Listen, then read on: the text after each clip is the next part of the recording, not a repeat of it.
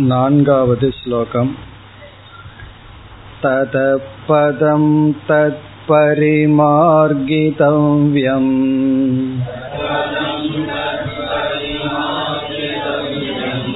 यस्मिन् गदा न निवर्तन्ति भूयः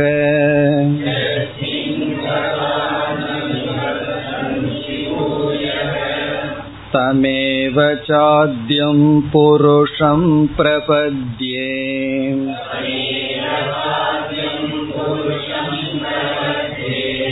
यतः प्रवृत्तिप्रसृता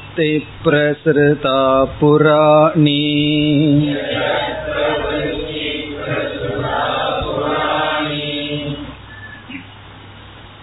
மூன்றாவது ஸ்லோகத்தில் சம்சார விருட்சத்தை நாசம் செய்ய வைராகியம் என்கின்ற சஸ்திரத்தின் மூலம் வைராகியம் என்கின்ற ஆயுதத்தின் மூலம் இந்த சம்சார விரக்ஷத்தை பலகீனப்படுத்தி மேலும் இந்த சம்சாரம் என்கின்ற விரக்ஷத்தை வேருடன் நீக்க என்ன செய்ய வேண்டும் என்கின்ற சாதனை இந்த நான்காவது ஸ்லோகத்தில் கொடுக்கப்படுகின்றது.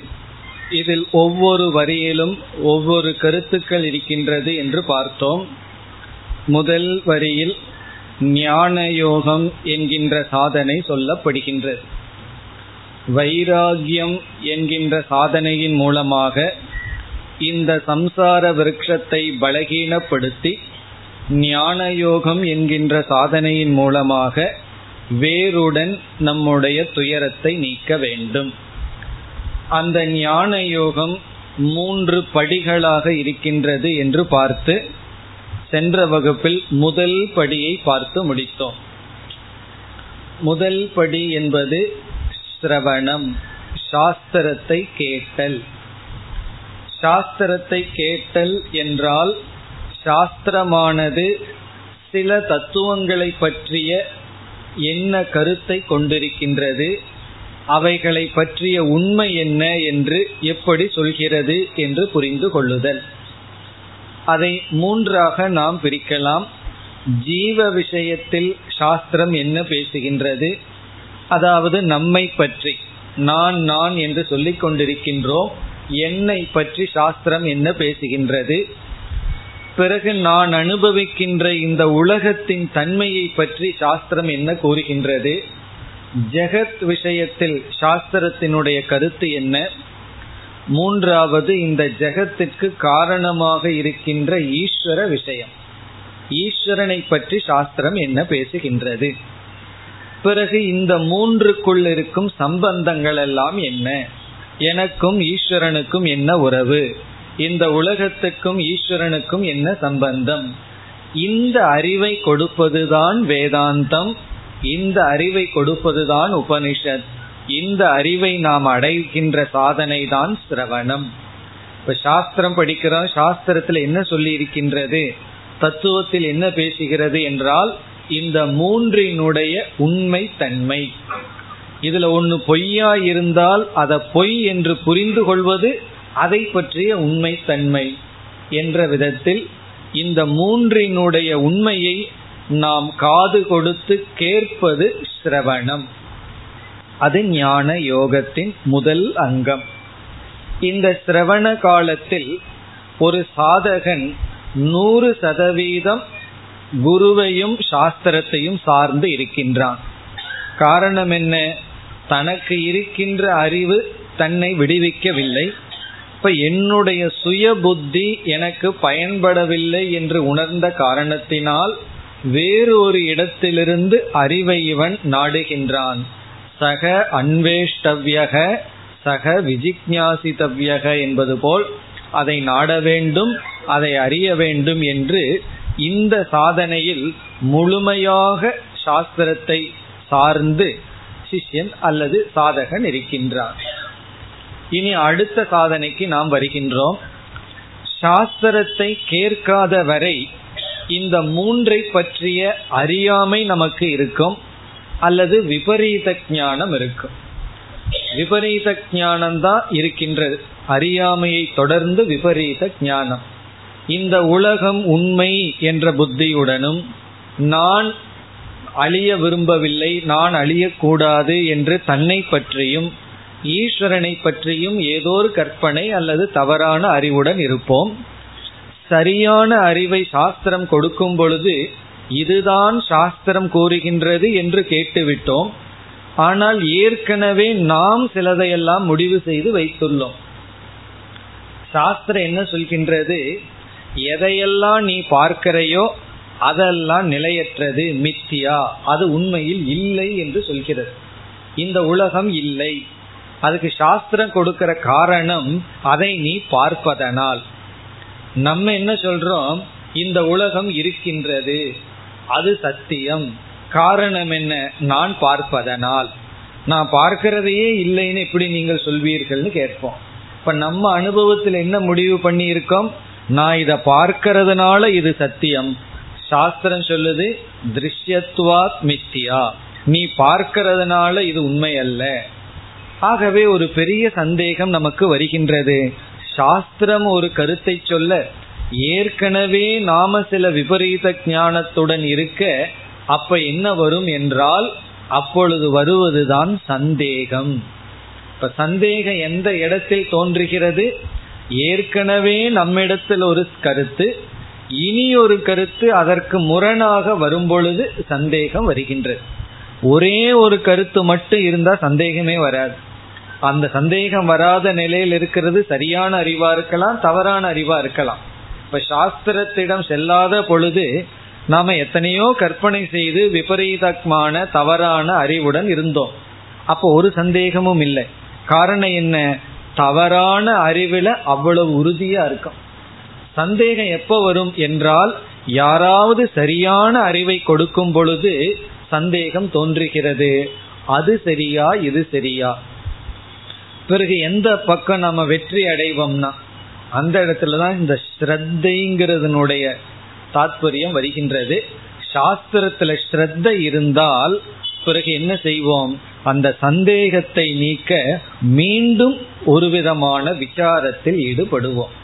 அப்படி சாஸ்திரம் என்ன சொல்லுதுன்னு தெரியாத சமயத்துல சாஸ்திரம் படிச்சா அதுக்கு பேரு சிரவணம் சாஸ்திரம் இதுதான் சொல்லுதுன்னு தெரிஞ்சதற்கு பிறகு நமக்கு சில சந்தேகங்கள் வருகின்றது. காரணம் நம்மிடம் இருந்த சில தவறான முடிவுகள். அது மட்டுமல்ல இந்த சாஸ்திரத்தையே சில தவறாக புரிந்து கொண்டு இதுதான் சாஸ்திரத்தினுடைய கருத்து என்றெல்லாம் கூறுவார்கள். அப்பொழுது நமக்கு சந்தேகங்கள் வருகின்றது. அந்த சந்தேகத்தை நீக்க நாம் மேற்கொள்கின்ற சாதனைக்கு மனநம். என்று பெயர். அது ஞான யோகத்தினுடைய இரண்டாவது படி. இந்த மனநத்துல ஐம்பது சதவீதம் சாஸ்திரத்தையும் குருவையும் சார்ந்திருக்கோம். ஐம்பது சதவீதம் நம்மைய சார்ந்திருக்கும். இது கரெக்டா பர்சன்டேஜ்னு கேட்க கூடாது ஒரு உதாரணத்துக்கு தான் இந்த பர்சன்டேஜ் எல்லாம் சொல்றோம். அதாவது நம்முடைய சுய புத்தியை இங்கு நாம் பயன்படுத்துகின்றோம். சாஸ்திரம் சொல்றது நம்முடைய தவறான எண்ணங்கள் இதையெல்லாம் சற்று ஆராய்ச்சி செய்து கொஞ்சம் தர்க்க ரீதியாகவெல்லாம் சிந்தனை செய்து எப்படி நம்முடைய சில தவறான கருத்து தவறு என்று புரிந்து ஒன்ன தவறு என்றால் அது ஏன் தவறுன்னு புரிந்து கொண்டு ஒன்று சரி என்றால் அது ஏன் எப்படி சரியாக இருக்கிறது என்று புரிந்து கொண்டு இந்த சந்தேகம் என்கின்ற அழுக்கை நீக்குவதுதான் மனநம். முதல்ல கற்கன்னு படிக்கிறோம். பிறகு கசடு அறன்னு படிக்கிறோம். அந்த கசடு தான் சந்தேகம். ஏன்னா இந்த அறிவுக்கு வந்து இடைஞ்சலா இருக்கிறது கசடு. அதுதான் சந்தேகம். சந்தேகம் வர்றதே சிரவணம் பண்ணியிருக்கிறதுனுடைய பலன். அதனால எனக்கு சந்தேகம் வருதுன்னு யாரும் வருத்தப்படக்கூடாது. சந்தேகம் வந்தா சந்தோஷப்படணும். சந்தேகமே வரலினா வருத்தப்படணும். காரணம் என்ன? ஒண்ணுமே உள்ள போகலையே. சந்தேகம் வர்ற அளவுக்குன்னு சொல்லி. அல்லது நல்லா உள்ள போயிருந்தாலும் சந்தேகம் வராம இருக்கலாம். ஆனா பொதுவாக நமக்கு குழப்பம் ஏற்படும். உபனிஷத் கீதையெல்லாம் படிக்கிறதுக்கு முன்னாடி அந்த குழப்பம் எல்லாம் இல்லை. ஏதோ சீரியல் பார்த்துட்டு சந்தோஷமா இருந்துட்டு இருந்தார்கள். இங்க வந்து ஆரம்பிச்ச உடனே என்னன்னா ஒரு எக்ஸ்ட்ரா குழப்பம். இது உண்மையா அது உண்மையா? இப்ப முன்ன எல்லாம் யோசிச்சு பார்த்தா இப்ப எதையெல்லாம் நினைச்சு குழம்பி வருத்தப்பட்டு இருக்கிறோமோ அதெல்லாம் ஒரு காலத்துல இல்லாம இருந்தது. இப்ப என்ன ஆச்சுன்னா எத்தனையோ சில சந்தேகங்கள் எல்லாம் வந்து விட்டது. ஆகவே சிரவணமானது தொடர்கின்றது. ஆனால் சிரவணமாக தொடரவில்லை மனநமாக மாற்றப்படுகிறது. சில சமயங்கள்ல ஒரு முறை கீதை கேட்டிருப்போம் உபனிஷத் கேட்டிருப்போம். மீண்டும் அதையே நம்ம கேட்கிறோம் அப்படின்னா அங்க மனநத்துக்காக கேட்கின்றோம். காரணம் என்ன? சில சந்தேகங்கள் இருக்கின்றது அதை நீக்கிக் கொள்ள மீண்டும் மீண்டும் கேட்டு பிறகு வந்து சந்தேகத்தை நீக்கிக் கொள்கின்றோம். இங்க நம்முடைய புத்தியினுடைய வேலை கொஞ்சம் இருக்கு. இப்படி சில காலங்கள் மனநம் செய்கின்றோம். பலருக்கு வர்ற சந்தேகம் என்னவென்றால் இந்த சந்தேகம் தான் மனநம்ங்கிறது. இப்படி எப்பெல்லாம் ஒரு சந்தேகத்தை கிளப்புறோமோ அப்ப மனநம் பண்றோம்னு அர்த்தம். அதுல ஒரு சந்தேகம் என்னவென்றால் நான் எவ்வளவு நாள் சிரவணம் பண்ணணும்? எவ்வளவு நாள் மனநம் பண்ணணும்? ஒரு டைம் சொல்லிட்டா ஏன்னா எந்த ஒரு கோர்ஸுக்குமே ஒரு டைம் இருக்கு. இவ்வளவு நாள் படிக்கணும் அப்படின்னு ஒரு டைம் இருக்கு. இதுக்கு என்ன பதில் சொல்வதுன்னு சொன்னா ஒருவர் வந்து நம்ம கிட்ட கேட்டா அவர்களிடம் அவர்களிடமிருந்தே பதில வாங்கிடலாம். எப்படின்னா உனக்கு எவ்வளவு இட்லி சாப்பிட்டா வயிறு நம்புங்கிறது யாரு சொல்லுவார்கள்? நான் சொல்ல முடியாது மற்றவர்கள் சொல்ல முடியாது. அது அவர் தான் சொல்லணும். ஏன்னா அது ஆளுக்கு ஆளு மாறுபடும். சில பேர்த்துக்கு ஒரு பதினஞ்சு உள்ள போனதுக்கு அப்புறம் தான் ஏதோ சாப்பிட்ட மாதிரி ஒரு ஃபீலிங் இருக்கு. சில பேர்த்துக்கு மூணு போன உடனே மூக்கில் அடைச்ச மாதிரி இருக்கு. காரணம் என்ன? அது அவரவர்களுடைய உடல் வாக்க பொறுத்தது. அதே போல எவ்வளவு நாள் நான் சாஸ்திரத்தை கேட்டா எனக்கு புரியும்.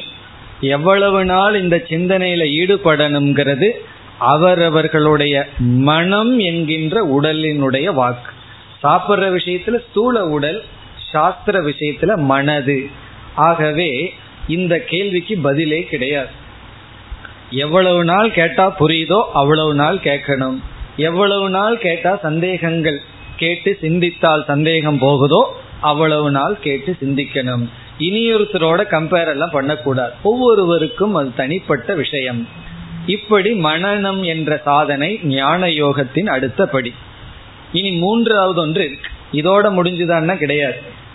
இப்ப என்ன நிலை? ஒரு சாதகன் வந்து தெளிவா சாஸ்திரம் என்ன பற்றி இப்படி சொல்லுது? ஈஸ்வரனை பற்றி இவ்விதம் சொல்கின்றது. பிறகு வந்து இந்த உலகத்தை பற்றி இப்படி சொல்லுதுன்னு ரொம்ப தெளிவா தெரிஞ்சாச்சு. சந்தேகம் இல்லை சந்தேகம் இல்லைன்னா என்ன அர்த்தம்னா யாரு வந்து இந்த விஷயத்துல என்ன என்னிடத்துல பேசினாலும் எனக்கு குழப்பம் வராதுன்னு அர்த்தம். அதான் சந்தேகம் தெளிஞ்ச நிலையினுடைய அடையாளம். சில சமயங்கள்ல சில அறிவு சரியான அறிவே நம்ம கிட்ட இருக்கும். யாராவது வந்து ஏதாவது பேசி குழப்பி விட்டுருவார்கள். உடனே என்ன சொல்லுவார்கள்? நான் சரியாத்தான் புரிஞ்சுட்டேன் அவர் அப்படி சொன்ன உடனே எனக்கு குழப்பம் வந்தாச்சுன்னு சொல்லுவார்கள். அப்படி இந்த உலகமே நம்ம புரிஞ்ச கருத்துக்கு எதிரா பேசினாலும் அது நமக்கு குழப்பத்தை விளைவிக்கவில்லைன்னா சந்தேகமும் போயாச்சுன்னு அர்த்தம். அப்ப நம்ம மனநிலை எப்படி இருக்கு? தெளிவாக சந்தேகமில்லாமல் ஒரு விஷயத்தை புரிஞ்சிட்டோம். இனி பொதுவாக நம்முடைய வாழ்க்கை எப்படி இருக்கும்னா எந்த ஒரு அறிவை அடைந்தோமோ அந்த அறிவின் அடிப்படையில தான் நம்ம செயல்பட முடியும். அந்த அறிவு இல்லாத போது ஒரு விதத்துல செயல்படுவோம். அறிவை அடைந்தவுடன் இனி ஒரு விதத்துல செயல்படுவோம். நமக்கு ஒரு நண்பர் இருக்கார். அவரை பற்றிய ஒரு அறிவு நமக்கு இருக்கு. அந்த அறிவின் அடிப்படையில் அவரிடத்தில் நமக்கு உணர்வு இருக்கும். ஒரு அன்பு இருக்கலாம் வெறுப்பு இருக்கலாம் ஏதாவது இருக்கலாம். அவரை பற்றிய புதிய அறிவு நமக்கு கிடைச்சிடுது. நல்லவன்னு கிடைக்கலாம் அல்லது மோசமானவன்னு கிடைக்கலாம். அந்த அறிவு கிடைத்தவுடன் மீண்டும் அவரிடம் எப்படி நடந்து கொள்வோம்? அந்த அறிவின் அடிப்படையில தான் நம்மால நடந்து கொள்ள முடியும். அது சரியான அறிவா இருந்தா சரி இல்லைனாலும் இல்லை. எப்படி ஒரு அறிவு வருதோ அதன் அடிப்படையில தான் இந்த உலகத்துல நாம நடந்து கொள்வோம். இப்போ சிரவணம் மனநத்துல ஒரு அறிவு வந்திருக்கு. அப்ப நம்முடைய வாழ்க்கை எப்படி இருக்கணும்? அந்த அறிவின் அடிப்படையில தான் நம்முடைய நடத்தை இருக்கணும். அந்த அறிவுல வந்து ஒரு அறிவை எடுத்துட்டோம்னா இந்த உலகத்தில் இருக்கின்ற ஒவ்வொரு நிகழ்ச்சிகளும் ஒவ்வொரு பொருளும் அது வெறும் காட்சி பொருள் தான் நிலையற்றது. அதுல சாஸ்வதம் இல்லை. இந்த அறிவு வந்தாச்சு. இந்த அறிவு வந்ததற்கு பிறகு இந்த உலகத்துக்குள்ள எப்படி இருக்கணும்? ஒரு டெலிவிஷன் பார்க்கிற மாதிரி ஏதோ சினிமா பார்க்கிற மாதிரி பார்த்துட்டு இருக்கணும் ஆனால் நம்ம நாள் அப்படி இருக்க முடிகின்றதா? இந்த அறிவு வந்த போதிலும் தெளிவான அறிவு இருந்த போதிலும் இந்த அறிவில் நிற்க முடியாத நிலையை அனுபவிக்கின்றோம். கரெக்டா எந்த நேரத்துல எதை செய்யக்கூடாதோ பேசக்கூடாதோ அதை பேசுனதுக்கு அப்புறம்தான் எனக்கு தெளிவு வருதுன்னு சொல்லுவார். இப்படி சொல்லக்கூடாதுன்னு நினைக்கிறேன். சொன்னதுக்கு அப்புறம் தான் சொன்னது தப்புன்னு புரிகின்றது. கோவப்படக்கூடாதுன்னு வீட்டுக்குள்ளேயே போவேன். கிளாஸ் முடிஞ்சு போகும்போது வீட்டில் சில பேர்த்துக்கு சில வேலையை சொல்லிட்டு வந்திருக்கேன். கிளாஸ் முடிஞ்சு போகும்போது அவங்க செய்யாம இருந்தா நான் வந்து கோவப்படக்கூடாதுன்ட்டு போவோம். அதை பார்த்த உடனே என்ன ஃபர்ஸ்ட் வருதுன்னா கோபம் தான் ஃபர்ஸ்ட் வருது. காரணம் என்ன? இந்த அறிவில் நிற்க முடியவில்லை. காரணம் என்னன்னா புத்தியில இந்த அறிவு வந்தது மனதிற்குள் இந்த அறிவு கலந்து விடவில்லை. நம்ம மனதோட இந்த உலகத்துல வாழ்ந்து கொண்டு இருக்கின்றோம். ஆகவே சாஸ்திரம் இந்த அறிவில் நிலை பெற அடுத்த சாதனையை கூறுகின்றது. அது நிதித்தியாசனம் அல்லது தியானம் என்கின்ற சாதனை. டெக்னிக்கலா சொல்லணும்னா நிதித்தியாசனம் என்று சொல்கின்றோம். நிதித்தியாசனம்னா என்ன? இந்த அறிவில் நிலை பெற நாம் செய்கின்ற தியானம். எத்தனையோ விதமான தியானம் இருக்கு. அறிவை அடைஞ்சதற்கு பிறகு தெளிவா அறிவை அடைஞ்சதற்கு பிறகு அந்த அறிவுல நிற்பதற்காக நாம் மேற்கொள்கின்ற தியானத்துக்கு நிதித்தியாசனம்னு பெயர். கிளாஸுக்கு வந்த முதல் நாளே நான் நிதித்தியாசனம் பண்றேன்னு சொல்லக்கூடாது. நிதித்தியாசனம் பண்றதுக்கு விஷயமே அறிவு தான் அந்த அறிவில் நிற்க மீண்டும் மீண்டும் அந்த அறிவை மனதில் கொண்டு வந்து அதுல இருந்து பழகுதல். கொஞ்ச நாள் இருந்து பழகுனா நம்ம என்ன ஆகும்னா நம்ம மனம் அந்த அறிவில் ஊறிவிடும். இந்த நெல்லிக்கனியை நம்ம எடுத்து ஊறுகா பண்ணி முதல் நாளே சாப்பிட முடியாது. கொஞ்ச நாள் என்ன ஆகணும்னா அது ஊறணும். அல்லது எலுமிச்சம்பழ ஊறுகா தான். கொஞ்ச நாள் ஊறினால்தான் அது வந்து ஊறுகாயா இருக்கு அதனாலதான் ஊறுகாயினே பேர் அதற்கு. அப்படி நமக்கு ஊற வேண்டும். அந்த சாதனை தான் நிதித்தியாசனம். இந்த நிதித்தியாசனத்தினுடைய பலன் என்னவென்றால் இந்த அறிவு நமக்கு பலனை கொடுக்கும். இல்லைன்னா அறிவு இருக்கும் அதனுடைய பலன் நமக்கு கிடைக்காது. அது எவ்வளவு நாள் கழிச்சு கிடைக்குதோ தெரியல. அது வந்து எப்படி இருக்குன்னு சொன்னா ஒருவர் நல்ல அழகான உதாரணம் சொன்னார். இப்ப இருக்கிற பைனான்ஸ் இதுல பணம் போட்டு வைக்கிற மாதிரியும். அது இருக்குங்கிற ஒரு நம்பிக்கையில நம்ம இருந்துட்டு இருக்கோம் அவ்வளவுதான். அது இருக்கலாம் அல்லது அங்க போய் பார்த்தா அது மளிகை கடையா மாறி இருக்கலாம். ஒரு விதமான பிரயோஜனமும் கிடையாது. பணம் இருக்குங்கிற ஒரு எண்ணம் இருக்கே தவிர பணம் கிடையாது. அது போல எனக்கு அறிவு இருக்குங்கிற எண்ணம் இருக்கே தவிர அந்த அறிவு நமக்கு பலனை கொடுக்காது. பிக்சட் டெபாசிட் மாதிரி இருக்கும் அது வரலாம் வராமையும் போகலாம். அப்படி இல்லாமல் அந்த அறிவு பலன் தர நாம் செய்கின்ற சாதனைக்கு நிதித்தியாசனம்னு பெயர். இந்த நிதித்தியாசனம்ங்கிற சாதனைக்கு வரும்பொழுது எவ்வளவு பர்சன்டேஜ்னா ஹண்ட்ரட் பர்சன்ட் நூறு சதவீதம் அவர்கள் அவர்களையே சார்ந்திருக்க வேண்டும். உத்தரேத் ஆத்மனாத்மானம்னு பகவான் சொன்னார். அது நிதித்தியாசனத்தை பற்றி பேசுற இடத்துலதான் சொல்லியிருக்காரு. உன்னை நீயே உயர்த்திக்கொள். உனக்கு உதவ வேண்டியவர்களெல்லாம் உதவி விட்டு சென்று விட்டார்கள். அதற்கு மேல அவர்களெல்லாம் உனக்கு உதவ முடியாது. ஒருவனுக்கு பசிக்குதுன்னா எவ்வளவு தூரம் அவனுக்கு உதவலாம்? சமையல் பண்ணி வைக்கலாம். அல்லது பக்கத்துல போய் ஸ்பூனை எடுத்து வாயில போடுற அளவுக்கு தான் செய்ய முடியும். வாயை திறக்கிறது அவனுடைய செயல். அதற்கு மேல என்ன செய்யணும்னா யாருனாலையும் அவனுக்கு ஒன்றும் செய்ய முடியாது. விழுங்கி ஜீர்ணிக்கிறதெல்லாம் அவனுடைய கையில தான் இருக்கு. வயிற்றுக்குள்ள போனதுக்கு அப்புறம் அவனுக்குள்ளதான் இருக்கு. அதே போல சாஸ்திரமும் குருவும் ஒரு நிலை வரை வரைக்கும் தான் மனநம் வரைக்கும் தான் மாணவனுக்கு உதவி செய்ய முடியும். அதற்கு மேல உபனிஷத்துல சொல்லப்படும் ஸ்வஸ்திவ பாராய தமச பரஸ்தாத்துன்னு ஆசீர்வாதம் பண்ணி போயிடுவார் நீ வந்து அறியாமைங்கிற ஒரு கடலை கடக்க என்னுடைய வாழ்த்துக்கள். அவ்வளவுதான் சொல்ல முடியும். அதற்கு மேல சிஷ்யனுடைய முழு சுய பிரயத்தனம் தன்னுடைய சுய முயற்சி. இப்படி முழுமையான டிபெண்டன்ஸ்ல ஆரம்பிச்சு பாதி டிபெண்டன்ஸ் வந்து முழு இண்டிபெண்டா இருந்து செய்கின்ற சாதனை தான் நிதித்தியாசனம். இந்த மூன்றும் சேர்ந்து ஞான யோகம் என்று சொல்லப்படுகிறது. அதைத்தான் பகவான் முதல் வரியில் கூறியுள்ளார். ததப்பதம் தத் பரிமார்கிதவ்யம் ததக வைராகியத்தை அடைந்ததற்கு பிறகு தன்னை தகுதிப்படுத்திக் கொண்ட பிறகு தத் பதம் அந்த மோக்ஷத்தை அந்த பதத்தை அந்த பரம்பொருளை பரிமார்கிதவ்யம் என்றால் நாட வேண்டும். அந்த பரம்பொருள் நாடப்பட வேண்டும் அறியப்பட வேண்டும். எப்படி என்றால் இந்த மூன்று சாதனைகளினால் சிரவண மனன நிதித்தியாசனைகி பரிமார்கிதவ்யம். சிரவணம் மனநம் நிதித்தியாசனம் என்ற சாதனைகள் மூலம் அந்த பிரம்மன் அடையப்பட வேண்டும்.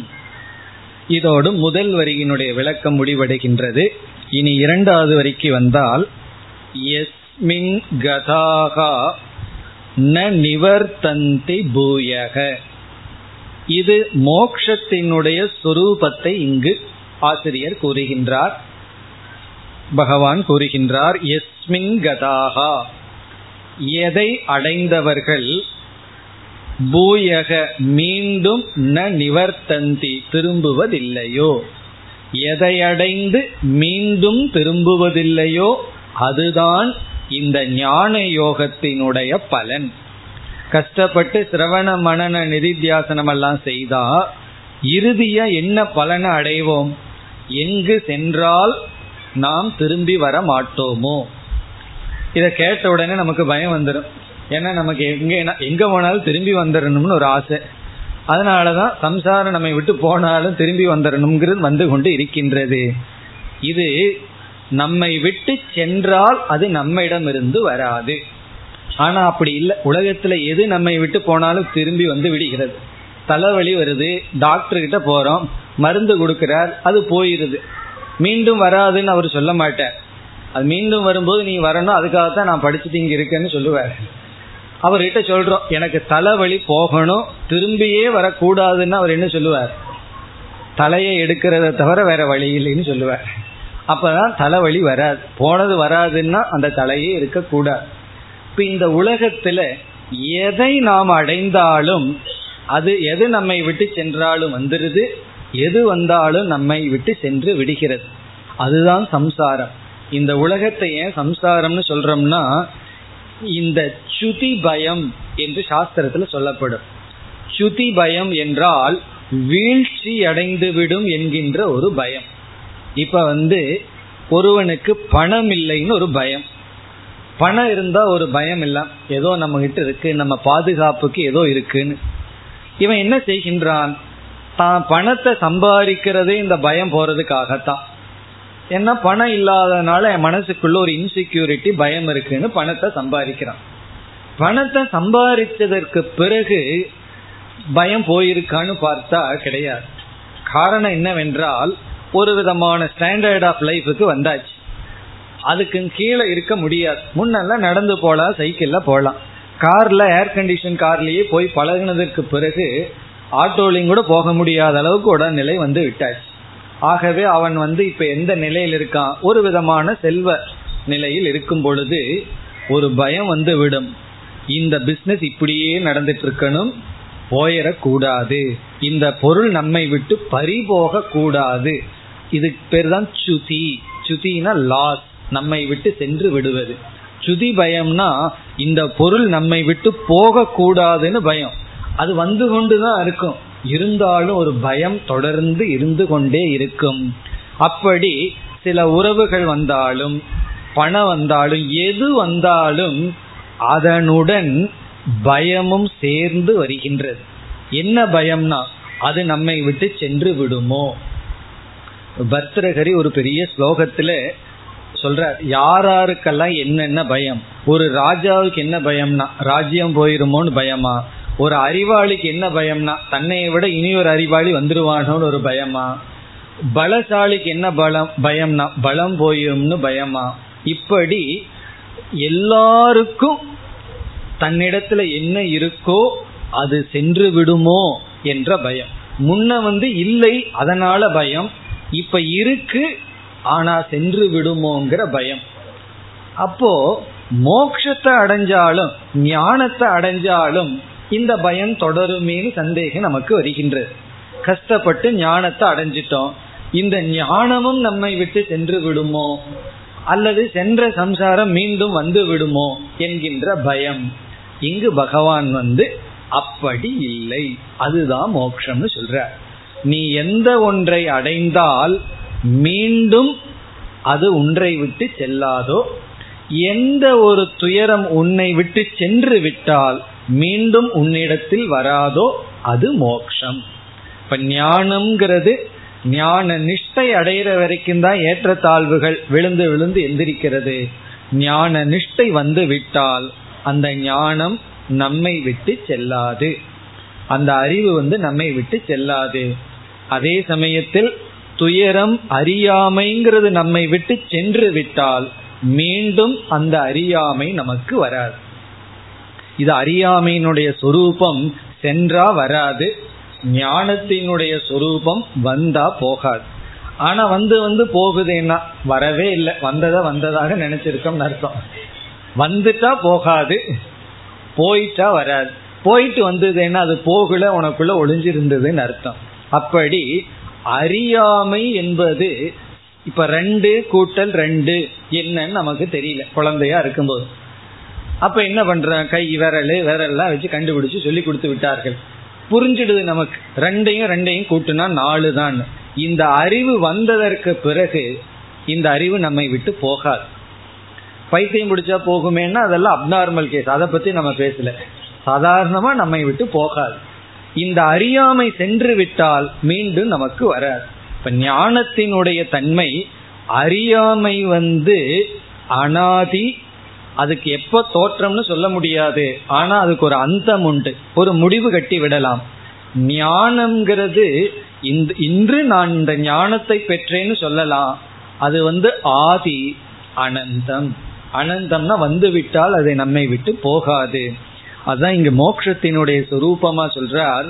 எதை அடைந்தவர்கள் மீண்டும் அதற்குள் செல்வதில்லை. எதை அடைந்தால் மீண்டும் அது நமக்கு வருவதில்லையோ? எப்படி வேணாலும் சொல்லலாம். ரெண்டு விதத்துல சொல்லலாம். துயரம் நமக்கு சென்று விட்டது மீண்டும் வராது. ஞானம் வந்து விட்டது மீண்டும் அது நம்மை விட்டு போகாது. இதத்தான் சுருக்கமா சொன்னா நித்தியம்.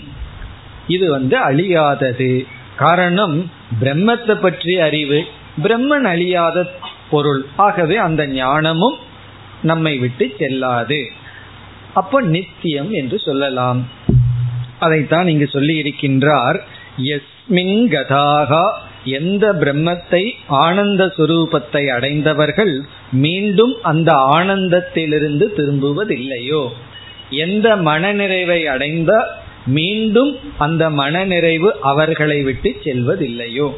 இது மோக்ஷத்தை தவிர மீதி அனைத்து இடத்திலும் அவ்விதத்தில் இல்லை. அது வரும் போகும். ஆனா மோக்ஷங்கிறது அடைந்து விட்டால் சுதி பயம் இல்லை. அது இழந்து விடுவோமோ என்ற பயம் இல்லை.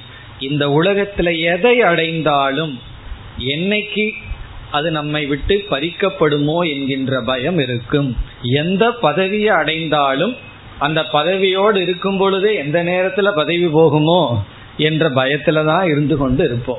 அப்படி அது பதவியாகலாம் பணமாகலாம் எதுவாகலாம் எதை அடைந்தாலும் அது நம்மை விட்டு போகிவிடுங்கிற பயத்தோடு தான் இருப்போம்.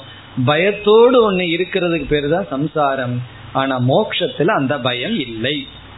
அதுதான் இங்கு மோக்ஷத்தினுடைய லட்சணமாக பகவான் கூறியது. இனி மூன்றாவது வரிக்கு வருகின்றோம். இதுல பகவான் கூறிய ஒரு சாதனை முக்கியமான சாதனை ஒன்றை இங்கு குறிப்பிட்டிருக்கின்றார். தமேவ சாத்தியம் புருஷம் பிரபத்தியே. பிரபத்தியேங்கிறதுக்கு சப்ஜெக்ட் வந்து நான் அகம் பிரபத்தியே. நான் சரணடைகின்றேன். பிரபத்தியேனா நான் சரணடைகின்றேன். ஏவன அவரையே நான் சரணடைகின்றேன். வேற யாரிடத்திலும் நான் சரணடையவில்லை.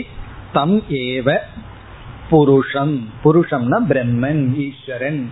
ஆத்தியம் முதன்மையான மேலான அழியாத அந்த அழியாத மேன்மையான அந்த இறைவனையே அந்த உண்மை பொருளையே நான் சரணடைகின்றேன் என்று பக்தி செய்ய வேண்டும்.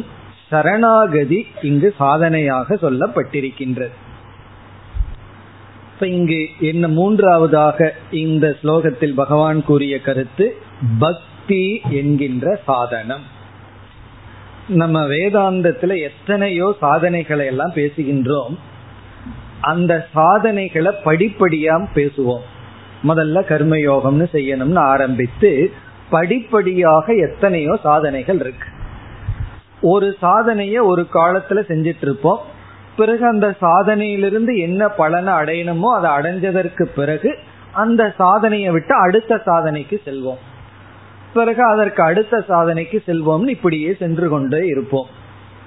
ஆனா இந்த பக்திங்கிற சாதனை இருக்கின்றதே அது ஆரம்பத்திலிருந்து கடைசி வரைக்கும் தொடர வேண்டிய சாதனை. எல்கேஜியிலிருந்து வேதாந்திக் எல்கேஜி வேதாந்தத்தில் இருக்கிற எல்கேஜி அல்லது ப்ரீ ஸ்கூல் எல்கேஜிக்கும் கீழே போயாச்சு ப்ரீ ஸ்கூல்ல இருந்து பிறகு நம்ம வந்து நிதித்தியாசனம்ங்கிறத பிஹெச்டின்னு வச்சுக்குவோமே அது வரைக்கும் தொடர்ந்து இருக்க வேண்டிய சாதனை பக்தி.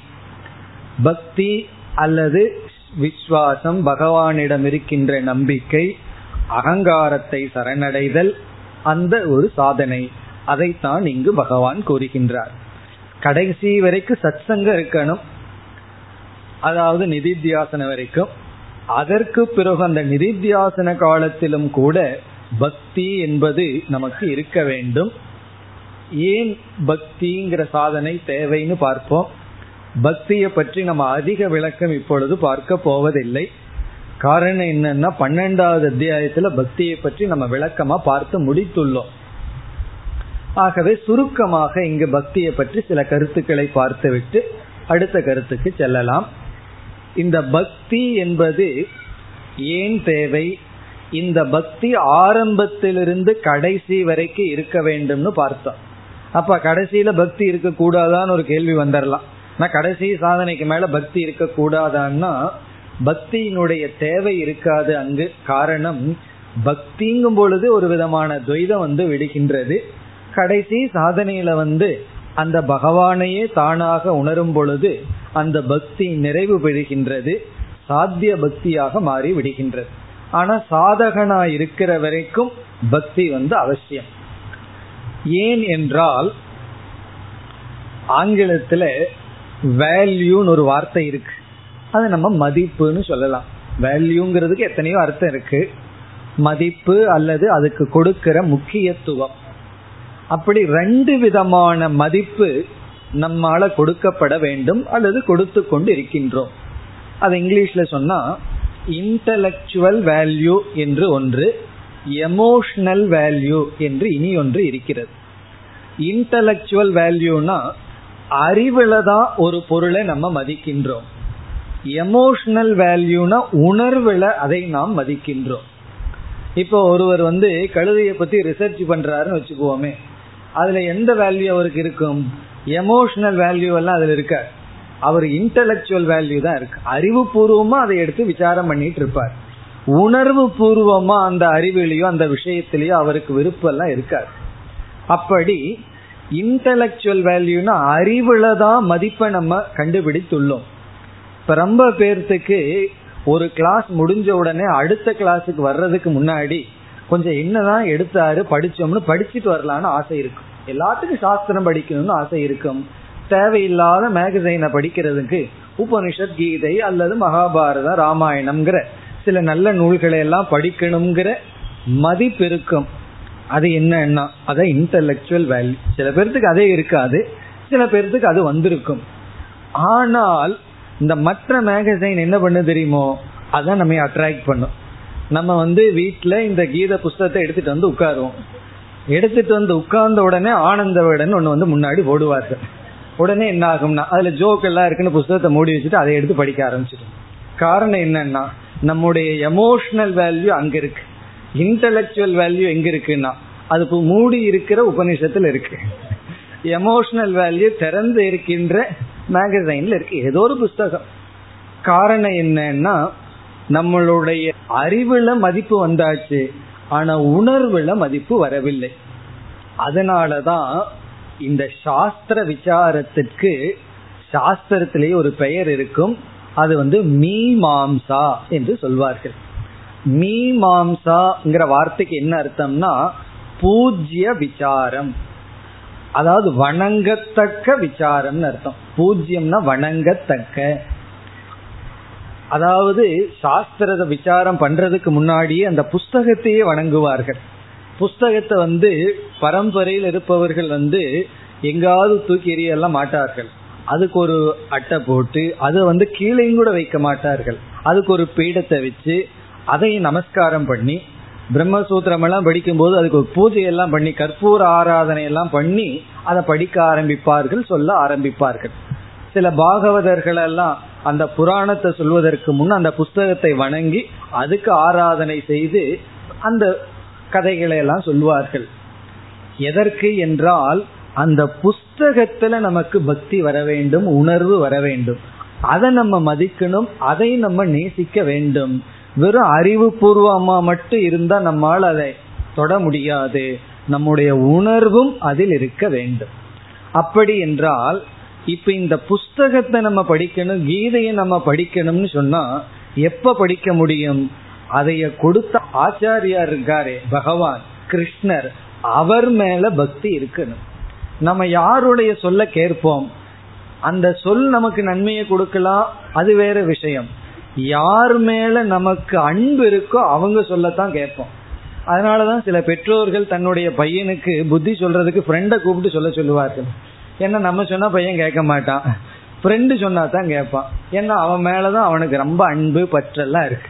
அப்படி யார் இடத்துல நமக்கு பக்தி இருக்கோ அன்பு இருக்கோ எமோஷனல் வேல்யூ இருக்கோ அவர்கள் சொல்றதத்தான் நம்ம கேட்போம் கேட்க விரும்புவோம் கேட்க முடியும். அப்போ சாஸ்திரம்ங்கிறத படிச்சு முதல்ல தர்ம சாஸ்திரம் பிறகு வந்து உண்மை பொய்ய பற்றிய சாஸ்திரங்கள் இதையெல்லாம் நம்ம கேட்கணும்னு சொன்னா இத கொடுத்த ஈஸ்வரன் மீது இதை கொடுத்த பகவான் மீது நமக்கு பக்தி இருந்தாதான் இந்த சாஸ்திரத்தை படிக்கும் பொழுது ஒரு மகிழ்ச்சி வரும். உண்மையிலேயே இந்த கீத ஸ்லோகங்களை படிக்கும் பொழுது நம்ம பகவானுடைய மனதில் இருக்கோம்னு அர்த்தம். ஏன்னா அவருடைய மனதிலிருந்து வந்த ஸ்லோகங்கள் அவரை ரொம்ப நெருங்கிறது அவர் கொடுத்த இந்த உபதேசத்தை படிக்கும் பொழுது. அவருக்காக முறுக்கு சீடையை பண்ணி வச்சு சாப்பிட்றது அவர் பக்கத்துல போறோம். ஆனா அது ரொம்ப தூரத்திலிருந்து பக்கத்துல போறோம். அவரை உண்மையா நெருங்கிறதுங்கிறது அவர் கொடுத்த நூலை நம்ம படிக்கும் பொழுது. அப்படி படிக்கணும்னா நமக்கு அழுப்பு வரக்கூடாது. படிக்கின்ற சாதனைக்குள்ள போகணும்னா அவர் மீது நமக்கு பக்தி தேவை. இப்ப ஈஸ்வர பக்தி இருந்தா தான் ஈஸ்வரன் சொன்ன வேதத்தையும் பிறகு அதன்படியும் நம்மால வாழ முடியும். அப்படி ஆரம்ப காலத்திலிருந்து கடைசி காலம் வரை நம்ம செல்ல வேண்டுமென்றால் இந்த சாஸ்திரத்தை கொடுத்த பகவான் மீது நமக்கு அன்பு வேண்டும் உணர்வு ரூபமான பக்தி இருக்க வேண்டும். கொஞ்ச நாள் கீதை படிச்சுட்டு சில பேர் வந்து இந்த பக்தி எல்லாம் எமோஷனல் பீப்புள் நான் பக்தி செலுத்த மாட்டேன்னெல்லாம் சொல்லுவார்கள். அது முற்றிலும் தவறான கருத்து. அந்த எமோஷன் பகவான் மீது நமக்கு இருக்க வேண்டும். சில சமயம் நமக்கு அழுக வரலாம் சில சமயம் சிரிக்க வரலாம் சில சமயம் பகவான் மீது கோபம் வந்து திட்ட ஆரம்பிச்சிருவோம். அதுவும் அர்ச்சனை தான் பகவானை பொறுத்த வரைக்கும். அப்படி அது தவறு கிடையாது. ஏன்னா பகவானை வணங்குற நமக்கு பகவான் மீது கோவிக்கிறதுக்கு உரிமை இல்லையா என்ன? தாராளமா கோவிச்சுக்கலாம். இப்படி எல்லா விதமான உணர்வுகளையும் பகவான் மீது செலுத்தி அதனால நம்ம பண்படுவதுங்கிறது பக்தி. அந்த பக்திங்கிறது தனி மார்க்கம் அல்ல. நீ பக்தி வழியா போ நான் ஞான வழியா போறேன் ரெண்டு பேரும் அங்க சந்திக்கலாம். போய் பகவான் கிட்ட சந்திக்கலாங்கிறதெல்லாம் கிடையாது. ஞானம் இல்லாத பக்தி கிடையாது. பக்தி இல்லாத ஞானம் இல்லை. பக்தி இல்லாத ஞானம் அப்படிங்கிறது வந்து அது ஞானம் அல்ல. அது வந்து வெறும் விசாரம்தான். பிறகு வந்து ஞானம் இல்லாத பக்தியும் பக்தி அல்ல. இதெல்லாம் பக்தி யோகத்துல பார்த்துருக்கோம். ஒருவர் மீது நமக்கு எப்படிப்பட்ட உணர்வு வருங்கிறது ஞானத்தை பொறுத்து தான் அப்படி ஞானம் பக்திக்கு துணை பக்தி ஞானத்திற்கு துணை. அப்படி ஆரம்பத்திலிருந்து கடைசி வரை பக்திங்கிற சாதனை தேவை. அதனாலதான் இந்த இடத்துல பகவான் மீண்டும் பக்தியை கொண்டு வருகின்றார். இனி இந்த பக்தி விஷயத்துல இனி ஒரு கருத்தை பார்க்கலாம். அதாவது இங்கு வந்து பகவான் சொன்ன கருத்து அகம் பிரபத்தியேன்னு சொன்னார். நான் சரணடைகின்றேன். சரணடைகின்றேன்னா என்ன அர்த்தம்? ஒருவர் வந்து நம்ம முன்னாடி துப்பாக்கி காட்டினார்னு வச்சுக்குவோமே நம்ம உடனே என்ன பண்ணிடுவோம் கையை மேலே தூக்கி நிற்போம் அதனுடைய அர்த்தம் என்னன்னா என்னிடத்தில் இருக்கின்ற உடைமைகளை எல்லாம் உன்னிடத்துல சரணடைகின்றேன். நீ வந்து என்ன உயிரோட விட்டுருன்னு அர்த்தம். எதுவுமே உனக்கு எதிராக நான் வைத்து கொள்ளவில்லை எல்லாத்தையும் உனக்கு கொடுத்துட்றேன் எல்லாத்தையும் உனக்கு கொடுத்துட்றேங்கிறதா சரணடைதல்?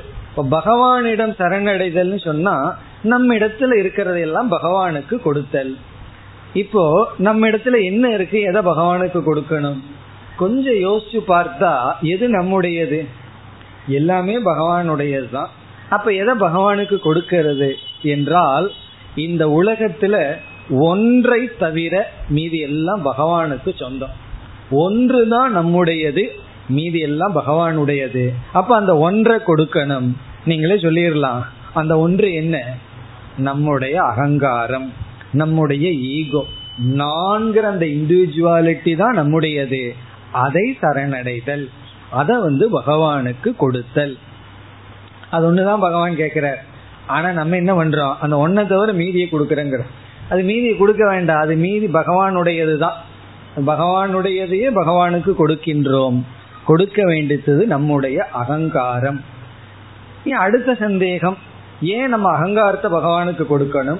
அல்லது அகங்காரத்தை பகவானுக்கு கொடுத்தல்ங்கிறதுனுடைய அர்த்தம் என்ன? அகங்காரத்தை கொடுன்னு சொன்னா தேடி பார்க்கறேன். எங்க இருக்கு அகங்காரம் எடுத்து கொடுக்கறதுக்கு? தேங்காயா இருந்தா எடுத்து கொடுத்துடலாம். அகங்காரம் எங்க இருக்குன்னா அதை நம்ம புரிந்து கொள்ள வேண்டும். அகங்காரத்தை கொடுத்தல் அகங்காரத்தை சமர்ப்பித்தல்ங்கிறது என்னவென்றால் என்னுடைய வாழ்க்கையில் இன்று நான் இப்படி இருப்பதற்கு காரணம் நான் அல்ல என்னுடைய அறிவோ புத்தியோ சக்தி அல்ல உன்னுடைய அனுகிரகம். இதுதான் அகங்காரத்தை சமர்ப்பித்தல். சில பேர்த்துக்கு தெரியறது இல்லை வீட்டுல ஏதாவது ஒரு இட்லிலயோ சட்னிலயோ காரமோ ஏதாவது இருந்து என்ன கோவம் வந்துருது? நான் சம்பாரிச்சு கொடுக்கறேன்.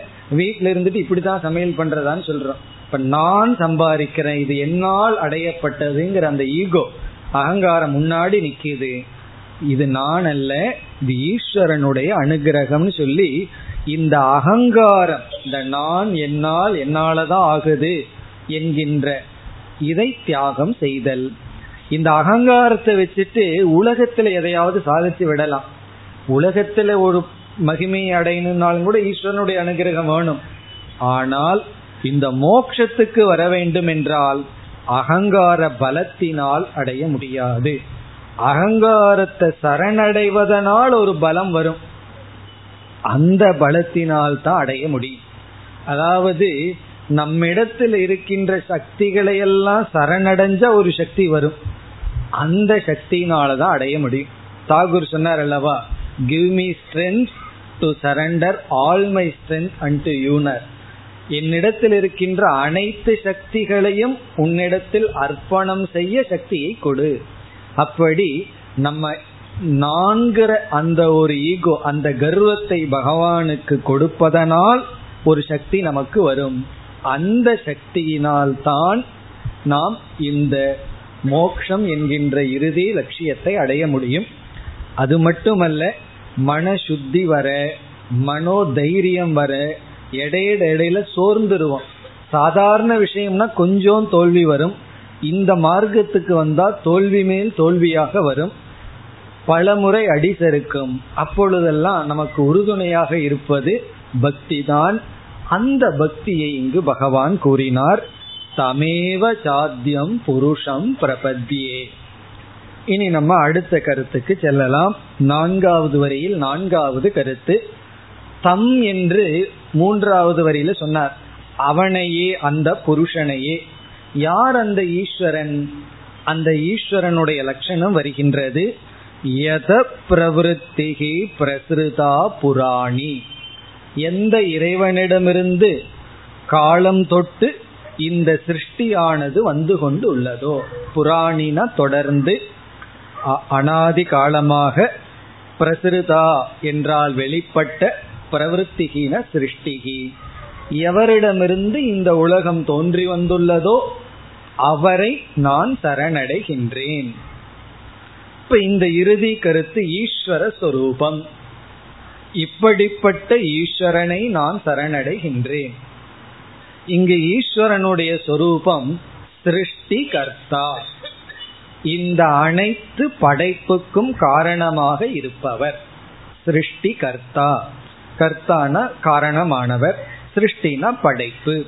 அனைத்து படைப்புக்கும் காரணமாக இருப்பவர். இதை நம்ம ஏற்கனவே பலமுறை பார்த்துள்ளோம். இந்த சிருஷ்டிக்கு காரணம்னா எப்படிப்பட்ட காரணம்? இந்த இடத்திலையும் சாஸ்திரத்துல மூன்று படியில் சொல்வது வழக்கம். ஆரம்பத்தில் இருக்கின்ற மாணவர்களுக்கு அதம அதிகாரிகளுக்கு ஈஸ்வரன் வந்து நிமித்த காரணம். அவர் வந்து வெறும் நிமித்த காரணம். உலகத்தை படைப்பவர். எங்கேயோ உட்கார்ந்திருக்கார். உட்கார்ந்துட்டு இந்த உலகத்தை படைச்சுள்ளார். அவ்வளவுதான். இது ஆரம்பத்தில் இருப்பவர்களுக்கு இப்படித்தான் சொல்லணும். இதற்கு மேல சொன்னா அவர்களுக்கு புரியாது. பிறகு கொஞ்சம் அவர்களுடைய மனம் பக்குவம் அடைஞ்சவுடன் இரண்டாவது படியாக கூறுகின்றோம் ஈஸ்வரன் என்பவர் நிமித்த காரணம் மட்டுமல்ல உபாதான காரணமாகவும் இருக்கின்றார். முதல்ல உலகத்தை படைத்தவர்னு சொல்றோம் இரண்டாவது உலகமாக மாறிக்கொண்டவர். இப்ப பார்க்கிறதெல்லாம் ஈஸ்வரனுடைய உடல்தான். இப்ப இறைவன் வந்து உடலை படைச்சாரு. எங்க இருக்காருன்னு கேட்டா முதல்ல எங்கேயோ இருந்து படைச்சார். அடுத்த படியில் என்ன சொல்றோம்? இந்த உலகமாகவே மாறி இருக்கின்றார். சிவமயம். பார்க்கிறதெல்லாம் ஈஸ்வரனுடைய உடல். இது செகண்ட் ஸ்டேஜ் இனி மூன்றாவது ஸ்டேஜ் ஒன்று இருக்கு. முதல்ல உலகத்தை படைச்சார். இரண்டாவது உலகமாக மாறினார். மூன்றாவது என்னவென்றால் உலகமாக தெரிந்து கொண்டிருக்கின்றார். இரண்டாவது மூன்றாவது வந்து இந்த பொய்யான உலகத்தை நமக்கு காட்டிக்கொண்டு இருக்கின்றார் அது வந்து இந்த உலகம் மித்தியா. உலகம்ங்கிற தோற்றத்தை செய்தவர். முன்ன வந்து உலகத்தை படைச்சார். அப்ப உலகம் சத்தியம். பிறகு உலகமாக உருமாறி இருக்கின்றார். பரிணாமி உபாதான காரணம். மூன்றாவது விவர்த்த உபாதான காரணம். எப்படி கயிற்றிலிருந்து பாம்பை பார்க்கிறோமோ அப்படி உலகம்ங்கிறதை நமக்கு காட்டிக்கொண்டு இருக்கின்றார் இந்த கேபிள் டிவிக்கார நமக்கு டெலிவிஷனை காட்டுறது போல பகவான் வந்து இந்த உலகத்தையே டிவியா வச்சிருக்காரு. நமக்கு வேடிக்கை காட்டிக் கொண்டு இருக்கின்றார் இது வெறும் நிழல்கள் நிஜம் அல்ல இது ஃபைனல் ஸ்டேஜ் கடைசி ஸ்டேஜ் ஆனால் பொதுவா ஈஸ்வரன்கிறவர் சிருஷ்டி கர்த்தா இப்படிப்பட்ட அந்த இறைவனை நான் சரணடைகின்றேன். என்னுடைய அகங்காரத்தை அவரிடம் ஒப்படைக்கின்றேன். அதனால வர்ற சக்தியின் துணை கொண்டு நான் சாதனைகளை மேற்கொள்கின்றேன் என்று இந்த ஸ்லோகத்திலும் சென்ற ஸ்லோகத்திலும் பகவான் சம்சாரத்தை நாசம் செய்ய உபாயத்தை கூறி முடித்தார். இனி ஐந்தாவது ஸ்லோகத்திற்கு செல்லலாம். निर्माणमोहाजितसङ्गदोषाः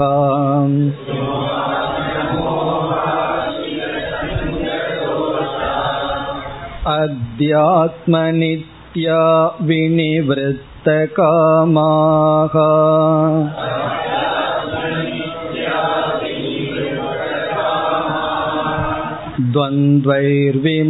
द्वन्द्वैर्विमुक्ता सुखदुःखसंज्ञैः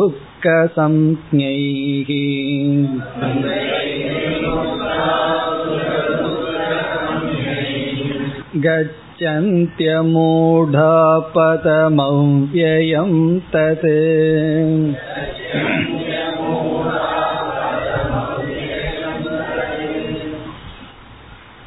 இந்த ஸ்லோகத்தில் பகவான் எப்படிப்பட்டவர்களாக இருந்து மோட்சத்தை அடைந்தார்கள் என்று ஞானிகளினுடைய லட்சணத்தை கூறுகின்றார்.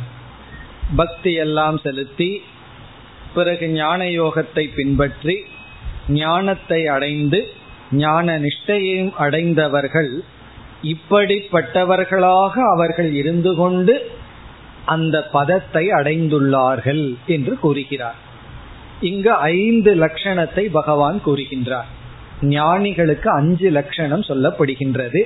இந்த லட்சணம் என்றால் என்ன? இந்த தமிழ்ல சில சமயம் பயன்படுத்தும் அந்த அர்த்தத்திலே அல்ல. உன் லட்சணம் எனக்கு தெரியுதுன்னு சொல்லுவோம் அப்படி அல்ல. இங்கு இலக்க தன்மை. எப்படிப்பட்ட தன்மையை உடையவர்களாக இவர்கள் இருந்து கொண்டு இப்படிப்பட்ட மோக்ஷத்தை பதத்தை அடைந்தார்கள் என்று சொல்கின்றார்.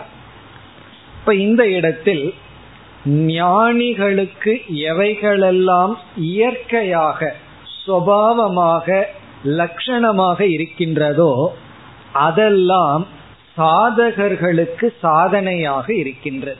நான் எப்படிப்பட்ட சாதனையை பண்ணணும்னா ஞானி எப்படிப்பட்டவனா இருக்கின்றானோ அது நமக்கு சாதனை. அவர்களுக்கு வந்து சுவாவம் நமக்கு சாதனை. சுவாவம்னு என்ன? அது இயற்கை அது அவர்களுக்கு எஃபர்ட்லெஸ்ஸா இருக்கும். நமக்கு வந்து சாதனை. ஒரு குழந்தை இருக்கு ரெண்டு வயசு அல்லது ஒன்றரை வயசு குழந்தை இருக்கு. அந்த குழந்தை வந்து பெரியவர்கள் நடந்து போறத பார்க்குது. உடனே அந்த குழந்தைக்கு நானும் அந்த மாதிரி நடக்கணும்னு முயற்சி செய்கின்றது. இப்போ குழந்தைக்கு சாதனை. எது நடந்து பழகிறது குழந்தைக்கு சாதனை. பெரியவர்களுக்கு என்னன்னா அது சாதனைன்னு சொல்லக்கூடாது. அது வந்து சுவாவம் இயற்கையா. அவர் வந்து இயற்கையா நடந்து போவார்கள். அது வந்து எது சுவாவமா இயற்கையா எஃபர்ட்லெஸ்ஸா இருக்கோ அது வந்து குழந்தைகளுக்கு சாதனை. அதே போல பேசுறது. பெரியவங்களுக்கு அது வந்து எஃபர்ட்லெஸ்ஸா இருக்கு. அது பேசாம இருக்கிறது தான் எஃபர்ட் தேவைப்படுது. பேசுறதுக்கு எஃபர்ட் தேவையில்லாம இருக்கு. ஆனா குழந்தை கஷ்டப்பட்டு தத்து புத்துன்னு ஏதோ உளறி பேசி பழகுகின்றது. அதே போல என்னென்ன குணங்கள் மனதுல என்னென்ன தன்மைகள் ஞானிக்கு கஷ்டப்படாம இயற்கையா இருக்கும் கோபப்படாம இருக்கிறது பொறாமப்படாம இருக்கிறது இதெல்லாம் என்னன்னா சுவாவமாக இயற்கையாக இருக்கின்றது. மோகம் அஜானம் இதெல்லாம் இல்லாமல் இருத்தல். அது ஞானியினுடைய சுவாவம். சாதகர்களுக்கு சாதனை. ஆகவே இந்த ஸ்லோகத்தை நம்ம எப்படி பார்க்கலாம். ஞானியினுடைய சொரூபம் சாதகர்களினுடைய சாதனை. இப்ப நம்ம வந்து இது சொரூபம் நினைச்சு கற்பனை பண்ணிட்டு இருக்க கூடாது நமக்கு சாதனை. இத வந்து சாதனையாக இருக்கின்றது நமக்கு ஞானிகளுக்கு சாத்தியமாக இருக்கின்றது. அப்ப எப்படி புரிஞ்சுக்கலாம் இந்த ஸ்லோகத்தை? அஞ்சு சாதனைகள். ஐந்து லட்சணம்ங்கிறது ஐந்து சாதனைகள். இப்படிப்பட்டவர்களாக அவர்கள் இருந்து அவர்கள் அந்த பதத்தை அடைந்துள்ளார்கள். கடைசி வரியில பார்த்தோம்னா தது அவ்வயம் பதம் கச்சந்தி. அந்த அழியாத பதத்தை அடைகிறார்கள். அடைந்துள்ளார்கள் அடைகிறார்கள். அமூடாகான ஞானிகள் அறிவின்மை அற்றவர்கள் மூடத்தன்மை இல்லாதவர்கள்.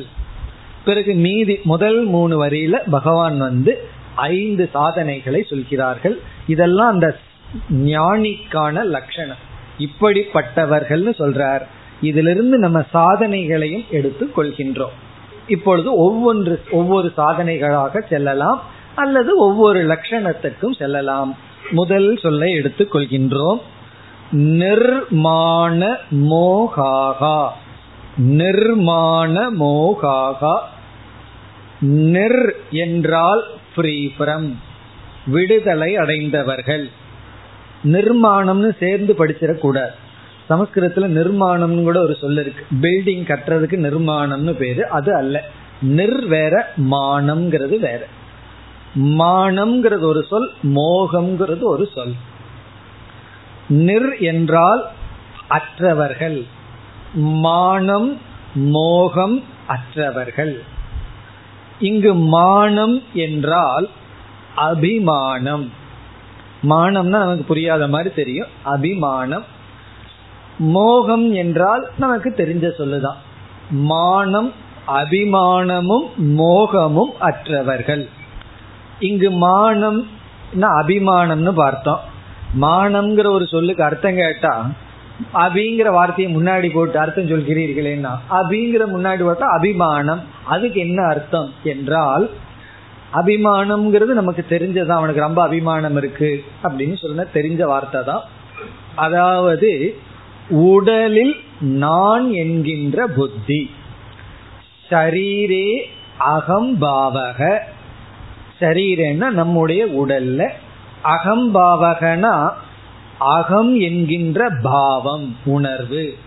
அதைத்தான் தமிழ்ல அகம்பாவம் எல்லாம் வந்துடுது. அகம்பாவக சரீரத்தில் நான்கிற புத்தி. இந்த உடலை நான் நினைத்து கொண்டு இருத்தல். அதுதான் இங்கு மானம்ங்கிற சொல்லுக்கு அர்த்தம். இந்த இடத்துல மானம்ங்கிறதுக்கு ஒவ்வொரு இடத்துல ஒரு அர்த்தம் இருக்கு. இந்த இடத்துல மானம் என்றால் உடலில் நான் என்கின்ற புத்தி இத சாஸ்திரத்துக்குள்ள அகங்காரம் என்று சொல்கின்றோம். அகம் இது காரக. ஷரீரே அகம் இது புத்தின் கரோதி. சரீரத்தில் அகம் என்ற புத்தியை வைத்துள்ளவன். அது அகங்காரம். அகங்காரத்துக்கு இனி ஒரு அர்த்தம் இருக்கு லௌகிகத்துல. கர்வம்னு ஒரு அர்த்தம் இருக்கு. அதை இங்கு பகவான் சொல்லவில்லை.